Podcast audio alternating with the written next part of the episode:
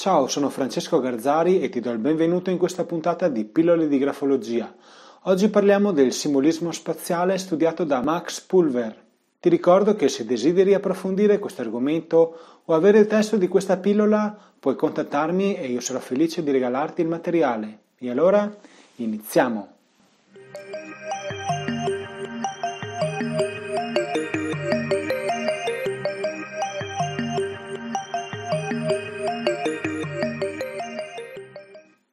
Max Pulver nasce in Svizzera, si laurea in filosofia, scrive e pubblica diverse opere letterarie, teatrali e filosofiche. In un viaggio in Francia scopre il fascino della psicologia e della grafologia di influenza francese.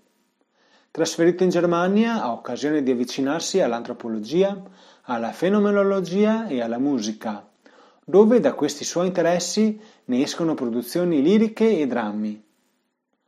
Max aveva una cerchia di conoscenze molto importanti, pensa ad avere come amici Freud e Jung. Con Klages ha un rapporto stretto ma con un po' di problemi perché Klages era un tipo dai pensieri un po' rigidi. Max diventa anche un professore di grafologia all'Istituto di Psicologia Applicata e perito grafologo al Tribunale di Zurigo, quindi in Svizzera. Dopo fonda la Società Grafologica Svizzera. Pubblica anche un famoso trattato di grafologia intitolato La simbologia della scrittura. Scrive anche L'impulso e il crimine nella scrittura, ritratti caratteristici della personalità e l'interpretazione nell'espressione della scrittura. Pulver, che conosce bene la grafologia francese, quindi il pensiero di Crépegement e di Michon, in accordo con Klages, nota come questa scuola si soffermi molto a raccogliere particolari, a fissarli e a catalogarli, trascurando tante sfumature e contenuti individuali che si ritrovano invece in una psicologia considerata, in un certo senso, più moderna, cioè la psicologia degli istinti, dell'incoscienza e del profondo della natura umana. Allo stesso tempo Max a differenza di Klages, si rende conto che anche la grafologia tedesca è un po' troppo condizionata dalla psicologia e dalla filosofia del tempo. Quindi lo stesso Max integra, cioè unisce e mescola alla grafologia che lui conosce le ultime scoperte filosofiche e psicologiche. Prima di tutte la psicologia del profondo di Sigmund Freud e di Carl Gustav Jung. Con Pulver la grafologia acquisisce nuove regole che si basano sulla ricerca della personalità inconscia che rappresenta i quattro quinti dell'essere umano. In altre parole, la punta dell'iceberg è il conscio, cioè quello che tutti vediamo, mentre quello sottoacqua, che è il più, è l'inconscio. La scrittura è il disegno inconsapevole della natura inconscia di ciascuno di noi quindi anche di me e te. Secondo Max, se noi sapessimo interpretare i messaggi non consci, racchiusi nella grafia, allora potremmo capire meglio e con maggiore precisione l'essenza di ogni essere umano. Ti sembra esagerato? Tra un po' lo vediamo assieme. Secondo la psicanalisi, la psiche di ogni individuo è composta da strati e in base a questa teoria Pulver vede la scrittura come un insieme di simboli che portano in sé molti significati che emergono dal nostro intimo più profondo, appunto l'inconscio. Quindi il simbolo è una cosa che contiene più concetti e che non può essere spiegata con la ragione, ma che può essere solo intuita. Ti faccio due esempi un po' esagerati, ma che ci aiutano a capire meglio che non tutto è facile da spiegare a parole. Prova a immaginare l'aria. C'è, la respiriamo, la possiamo racchiudere in un contenitore, ma non la vediamo. La vediamo solo se diventa nebbia o nuvole o bollicine in acqua. Eppure l'aria c'è ed esiste. Sapresti spiegarla a qualcuno? Un altro esempio è il fuoco. Lo vediamo, brucia, Può sciogliere degli oggetti, può essere acceso, spento e trasportato, Può essere anche di vari colori in base a cosa brucia. Ma saresti capace di descrivere il fuoco a qualcuno che non l'ha mai visto? Ora però torniamo a noi, quindi lo stesso ragionamento lo facciamo con il simbolo che rappresenta qualcosa che non può essere né visto né spiegato con la ragione. Entriamo più nel dettaglio che servono i due per avvicinarci ancora di più al significato che trasmette una grafia. Il modo di parlare di una persona, il timbro, il tono della voce e l'espressione della faccia fanno capire più di quello che stiamo dicendo perché fanno percepire il nostro stato d'animo, cioè qualcosa di invisibile e difficile da spiegare se un'altra persona non ha già vissuto quei sentimenti. Cioè, le stesse parole possono acquisire un significato diverso in base al contesto e alla forma in cui vengono dette. Pensa alla parola bene. Posso dirla in vari modi. Bene, bene, bene, bene, bene. Qual è il modo più piacevole e qual è il modo più arrabbiato o sgarbato? Cosa voglio dire con questo insieme di ragionamenti? Voglio dire che ogni significato convive con altri significati sovrapposti o contrapposti. La parola bene in sé è amichevole, ma se la dico in modo sgarbato mette in luce due strati che si contrappongono, uno superficiale e l'altro che sta sotto, e quindi il messaggio si divide in due e c'è una contraddizione nel messaggio. Quale ha più valore? La parola o il modo di dire la parola?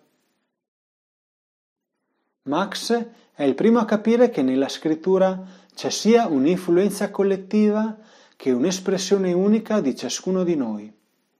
Entrambi questi fattori comprendono fenomeni legati alla costituzione fisica e psichica. Più nello specifico, secondo la struttura della psiche proposta da Jung, esistono più elementi che la compongono. Quindi si parla di io, inconscio personale, inconscio collettivo, persona, inteso come maschera, anima e animus e ombra. Senza dilungarci troppo su questi aspetti della struttura della personalità, ti basta capire che esiste un inconscio collettivo con i suoi archetipi, che sono la base comune di tutta l'umanità e sono un insieme di esperienze accumulate nel tempo che hanno permesso un'evoluzione. In questo inconscio collettivo, sempre per semplificare la spiegazione, ci potremo mettere dentro anche anima, animus e ombra. Anima e animus sono archetipi del femminile e del maschile mentre l'ombra rappresenta gli istinti animali ereditati dall'uomo nella sua evoluzione. Esiste poi un secondo strato ancora più superficiale che possiamo chiamare inconscio personale, che è composto da esperienze personali rimosse o dimenticate dalla persona. Un terzo strato è l'io, cioè la mente cosciente. Un quarto strato è la cosiddetta maschera, che è la facciata dell'io con il mondo esterno. Questa maschera ha la capacità di farci sopravvivere in un ambiente che spesso ci appare ostile. In altre parole, la maschera ci fa apparire agli altri come la società vorrebbe che noi fossimo. Quindi, ripetendo quello che abbiamo già detto poco fa, Pulver è stato il primo a vedere nelle grafie l'influenza collettiva, quindi la parte più comune e nascosta del nostro inconscio e le espressioni uniche di ciascuno di noi, quindi l'io. Pulver, sul concetto di form niveau proposto da Klages, esprime alcune critiche perché il form niveau è troppo legato all'idea di forma e anche con una valutazione troppo soggettiva per racchiudere e sintetizzare la ricchezza di una persona. Al di là di questa e poche altre critiche, Pulver, seguendo l'idea di Klages, cerca di racchiudere le caratteristiche grafiche in 15 categorie che sono nucleo della personalità e ritmo grafico, regolarità, grandezza della scrittura, larghezza e strettezza, inclinazione, gradi di collegamento, distribuzione dello spazio, direzione e andamento delle righe di base, margini, indirizzo sulla busta, firma, velocità, scrittura destrorsa e sinistrorsa, pastosità, incisività, forma grafica. Mi rendo conto che questi argomenti sono belli e affascinanti, ma oggi parliamo solo del simbolismo del campo grafico, conosciuto anche come simbolismo spaziale che è il punto chiave e rivoluzionario degli studi di Pulver. Quindi tutti gli altri argomenti elencati li affronteremo in altri contesti in modo mirato, articolato e approfondito. Per Pulver esisterebbe un collegamento e una relazione tra lo spazio dell'ambiente reale e lo spazio nel foglio dove si scrive qualcosa. Mi spiego meglio. Immaginati di essere dentro una stanza e di volerti muovere, ecco, quando scrivi su un foglio di carta, ti muovi in un modo simile a come ti muoveresti in quella stanza reale composta da pareti. In altre parole, il come, dove, quando e perché ti muovi in una stanza reale può essere paragonato e trasferito a come, dove, quando e perché ti muovi all'interno di un foglio dove stai scrivendo o disegnando qualcosa. Tutto gira sul fatto che se sono a mio agio occuperò più spazio e mi metterò in un posto visibile e di una certa importanza, mostrando estroversione. Viceversa, se mi sento a disagio, mi metterò in un posto più o meno nascosto o in ombra, occupando il meno spazio possibile, per non dare nell'occhio e non disturbare, mostrando introversione. Per farti un esempio banale, ma che ti fa capire subito, è quando entri in una stanza dove si farà una riunione, vedi tante sedie in ordine, sono presenti poche persone, non conosci nessuno e sono tutte in piedi. In quale posto ti vai a sedere? Ti metti in prima fila? In fondo alla stanza? Al centro? A destra o a sinistra di tutti? E poi ti siedi spalla a spalla con qualcuno che non conosci? Oppure tieni una o due sedie di distanza dal più vicino a te? Pensaci un attimo. Dove voglio arrivare è che il nostro modo di sentire e percepire l'ambiente, il dove sederci in quella stanza per sentirci fin dal primo istante al nostro agio, influenza e si riflette anche nel nostro modo di scrivere. In questa scelta su cosa fare e come farlo rientrano anche le aspirazioni spirituali e gli impulsi sessuali, che nella simbologia sono visti come opposti, come anche la madre e il padre, il futuro e il passato, e anche questi tra di loro sono opposti. Ora iniziamo a spiegare per bene l'idea di simbolismo spaziale nella grafia. Quando eravamo a scuola abbiamo imparato a scrivere su un foglio di carta con delle righe, giusto? Questa riga, chiamata anche rigo di base, rappresenta il piano del reale, del concreto, del palpabile, che separa due opposti, l'alto dal basso, la luce dalle tenebre, lo spirito dagli impulsi.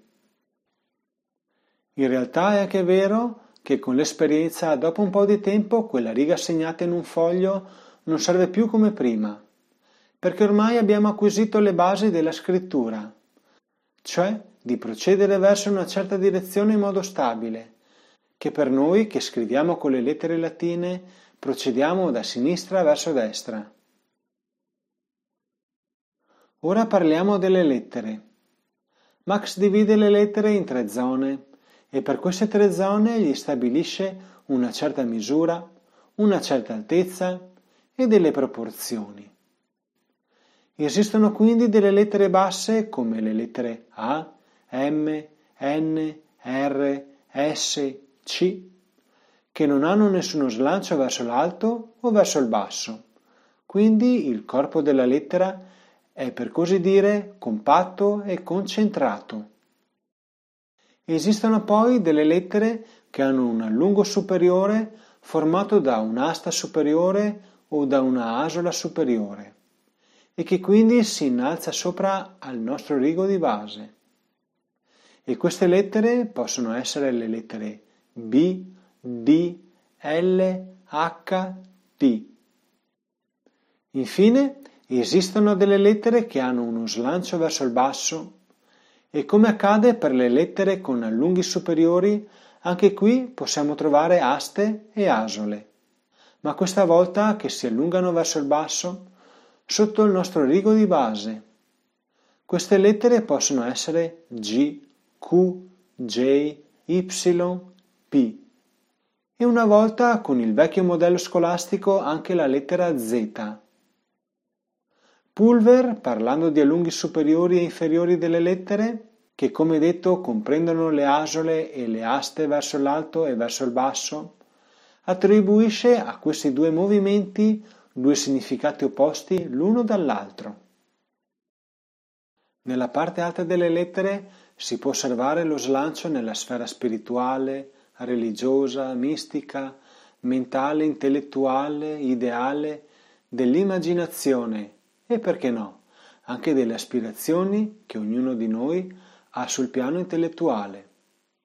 Questa parte alta viene considerata anche una forma di estroversione, di apertura, di fuga, perché il braccio e la mano, quando disegnano questi allunghi, fanno un movimento che si allontana dal proprio punto di origine che è il corpo dello stesso scrivente. Lo fa per andare verso l'esterno, cioè verso l'altro.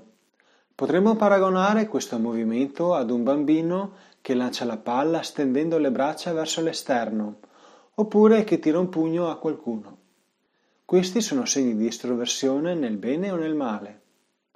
La dimensione in altezza e larghezza di queste aste asole fa percepire con quanta intensità, passione e vigore chi scrive si lascia coinvolgere, si proietta e si spinge nella propria sfera spirituale, nel mondo delle idee e delle fantasie. Viceversa, nella parte sotto al rigo di base, possiamo osservare l'inconscio, gli istinti più profondi, la parte più carnale di noi, come la sessualità, ma anche la motricità, la nutrizione, gli interessi materiali, ma sempre e solo quello che riguarda la parte nascosta dell'inconscio di una persona. Questa parte bassa viene considerata anche una forma di introversione, di chiusura, di rifugio, perché il braccio e la mano, quando disegnano questi allunghi, fanno un movimento che si avvicina al corpo di chi scrive, per tornare verso l'interno, cioè l'io. Potremmo paragonare questo movimento a un bambino che si stringe la palla al petto per non lasciarla scappare. E questo è un segno di introversione. La dimensione in altezza e larghezza di queste aste e asole fa percepire con quanta intensità, passione e vigore chi scrive si lascia coinvolgere, si proietta e si spinge nella propria sfera degli istinti, delle pulsioni e delle fantasie inconsce, non solo carnali, ma anche interessi materiali. Pulver, oltre a queste due direzioni di alto e basso, parla anche di destra e sinistra, riferendosi alla destra come la persona che incontreremo lungo il nostro cammino, il futuro, la relazione con la figura paterna, la libertà, l'altruismo, l'attività e perché no, anche l'aggressività. Al contrario, si riferisce alla sinistra per parlare di chi ci lasciamo alle spalle, il passato, la relazione con la figura materna, quindi con chi ci ha generato, la dipendenza fisica, l'introversione, la regressione, la repressione e perché no, anche l'egoismo e il narcisismo. Mi permetto di aprire una piccola parentesi.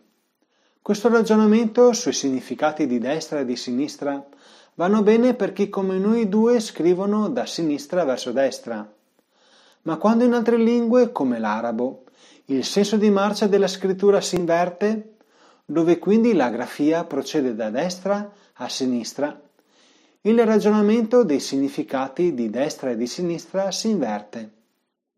In altre parole, il significato che noi attribuiamo alla destra diventerà, per la grafia araba, la sinistra, e quello che noi attribuiamo alla sinistra, nella grafia araba, diventerà il significato di destra.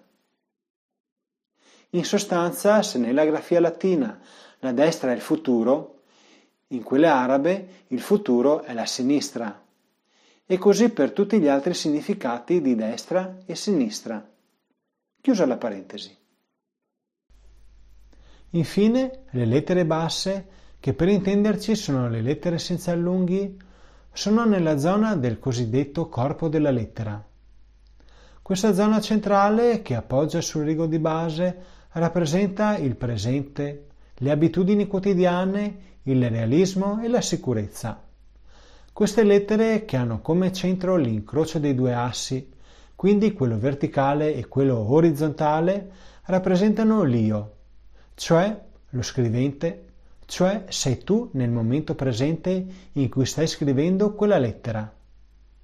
Ogni lettera devi vederla come una persona nel suo insieme e ogni lettera ha un significato preciso rispetto a tutto l'insieme della persona. Mi spiego meglio. La lettera è una persona che cammina sul rigo di base e ogni lettera rappresenta una serie di aspetti di quella stessa persona. Vale a dire che ogni lettera, ogni numero e ogni tratto accessorio, come virgole e punti, rappresentano aspetti precisi dello scrivente. Quindi la lettera A farà vedere degli aspetti diversi della persona rispetto alla lettera T, che a sua volta farà vedere altri aspetti della stessa persona. E via dicendo con tutte le lettere, numeri e tratti accessori. Quindi l'insieme di tutti i simboli della grafia aiutano ad avere una visione d'insieme di chi scrive. Forse hai già sentito che nell'asola della lettera G si vede la sessualità della persona, però non hai mai sentito la stessa cosa per la lettera D o S. Proprio per questo motivo ogni lettera porta in sé un insieme di significati che quando vengono messi assieme portano ad una visione sempre più completa della persona che ha scritto. Spero di essermi spiegato. Quando guardi una lettera, a destra vedi il tuo futuro e il rapporto che hai con lui, mentre a sinistra vedi il tuo passato, come eri e come hai vissuto in quel momento preciso. Cosa voglio dire? Voglio dire che se fai questo ragionamento per ogni lettera, Vedi come ti sei sentito e mi spingo oltre. Vedi anche cosa hai vissuto in quel momento della tua vita. Sì, hai capito bene. Ogni istante della tua vita. La nostra grafia registra tutto. La cosa difficile è saperla interpretare. Riassumendo, secondo la simbologia proposta da Pulver, la lettera che rappresenta l'io a destra confina con il futuro, il padre, con quello che ti accadrà, con le persone che incontrerai e come vivi questa attesa imminente. Mentre a sinistra l'io confina con il passato, la madre, c'è chi viene lasciato alle spalle e in un certo senso dimenticato o abbandonato. Tirando le somme per questo ragionamento molto provocatorio, è per quello che la grafia cambia sempre seppur in modo poco evidente, proprio perché il passato è passato e il futuro è ancora da costruire.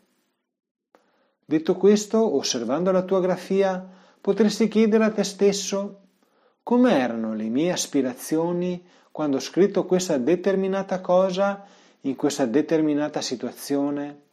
Ero energico? Ero titubante? Ero pensieroso? Come ho vissuto il rapporto con chi mi era accanto? Ero vicino oppure ho tenuto delle distanze di sicurezza? Ero veloce e impulsivo oppure ero lento e prudente? Come erano i miei moti interiori? Come lo vivevo il mio lato sessuale? Come vivevo la relazione con mio padre e con mia madre? Questi sono solo alcuni esempi di domande che potresti farti osservando la tua grafia. In sostanza, chiedi la tua grafia e lei ti risponderà. Oltre alle lettere, la simbologia spaziale studiata da Pulver la possiamo applicare in un certo senso anche ai margini del foglio. Ti va se facciamo degli esempi così da capirci meglio? Bene, allora tieni d'occhio lo schema generale e segui il mio ragionamento. Quando una grafia forma un bordo sinistro piccolo nel foglio, quindi c'è poco bordo o addirittura manca lo spazio di sinistra, lo scrivente manifesta mancanza di autonomia, è legato al passato, ha timore del futuro e ha un desiderio di protezione.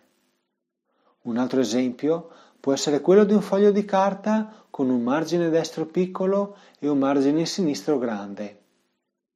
In questo caso, per il margine destro piccolo, lo scrivente è più proiettato verso il futuro, con una certa facilità di contatti, spontaneo, attivo.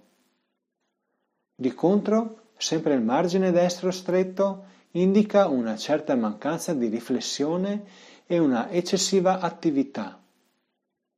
In più, il margine sinistro ampio simboleggia un certo distacco o un allontanamento dal passato, dalle restrizioni, dalle imposizioni e rafforza in questo caso il significato del margine destro stretto.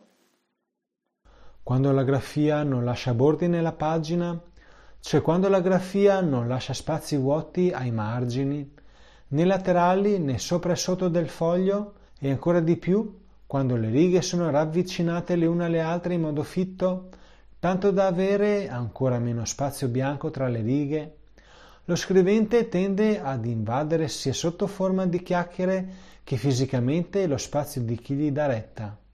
Non ha nessuna difficoltà nell'accettare il contatto fisico, ama la confusione e sta a proprio agio dove c'è molta gente. Al contrario, quando una grafia ha tanti spazi bianchi, sia tra lettere che tra parole, che tra righe, Beh, i significati dipendono dal contesto, ma in genere si tratterà di una persona piuttosto fredda, che tende a mantenere le distanze dagli altri, che manifesta disagi nel contatto fisico, poco propensa a lasciare violare i propri spazi e la propria intimità. Tende ad essere schizzinosa ed amante della solitudine. Ma ripeto, dipende dal contesto della grafia perché su queste cose non si può generalizzare. Con una variante, questa stessa simologia la possiamo applicare anche di test proiettivi come quello del disegno della figura umana, della famiglia, delle stelle e onde, dell'albero e della casa. La simbologia degli spazi usata in questi test varia sostanzialmente solo nella parte bassa.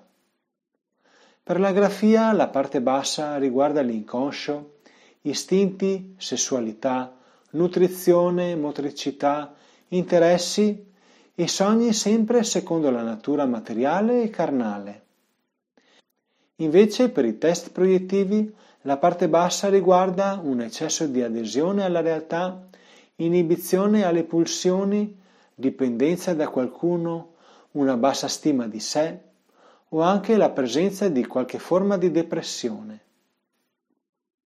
Anche qui facciamo degli esempi così da capirci meglio. Un bambino, quando disegna se stesso verso il bordo superiore del foglio, potrebbe indicare un rifugio nella fantasia. Forse perché si sente soffocato da qualcosa o da qualcuno. O potrebbe anche indicare un eccesso di ottimismo, di volontà, ma anche qui i veri significati li possiamo capire solo osservando il contesto dell'intero disegno. Viceversa, un bambino che disegna se stesso verso il margine basso del foglio può indicare un pensiero concreto oppure una sensazione di essere soffocati dall'ambiente, un sentimento di insicurezza, una ricerca di appoggio oppure anche scoraggiamento e depressione. L'interpretazione, ripeto, dipende sempre dall'intero contesto del disegno, quindi non si può mai generalizzare. Allo stesso modo, la stessa simbologia spaziale la possiamo applicare per la posizione della firma all'interno di un foglio, alla fine di uno scritto e, come accennato prima, anche per altre lingue diverse da quelle latine, per esempio il cinese e l'arabo. Alto, basso, destra, sinistra, il significato della posizione rimane sempre quello. Osserva un attimo questi riquadri e osserva come si muovono gli ideogrammi dentro ogni quadratino. Cosa osservi? Appunto, che anche qui esiste una parte alta, una parte bassa, una parte destra e una sinistra. Riassumendo in breve, questi ragionamenti sulla simbologia spaziale li possiamo fare per ogni lettera, per la disposizione e forma nel suo interno, anche tra gruppetti di lettere e anche tra intere parole, oltre che, come già accennato poco fa, per l'intero foglio osservando i margini dell'intero scritto. Esiste sempre un gioco, se così lo vogliamo chiamare, che riguarda un avvicinarsi e un allontanarsi dall'altro in un ambiente, un essere introverso o estroverso, attrazione o repulsione. Per concludere, per quanto riguarda le lettere, possiamo dire che le loro forme, dimensioni, inclinazioni, distanze, andamento del rigo, attacchi, stacchi e diversi altri parametri che ora non serve nominare perché li approfondiremo assieme in altre puntate, in un certo senso fanno sempre parte del simbolismo spaziale che Pulver a suo tempo aveva iniziato a studiare e che ancora oggi c'è qualcuno che porta avanti questi studi. Ogni lettera e ogni segno grafologico corrisponde ad un simbolo, ad una parte di noi che a sua volta questo simbolo ha un significato ben preciso che arricchisce di sfumature l'interpretazione del carattere di chi scrive. Bene, anche per oggi è tutto. Io sono Francesco Garzari e spero che questa puntata sia stata interessante.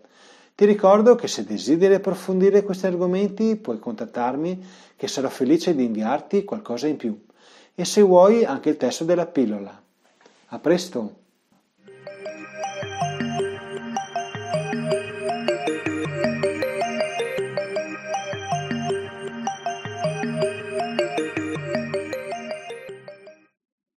Sbagliato ancora. Bene.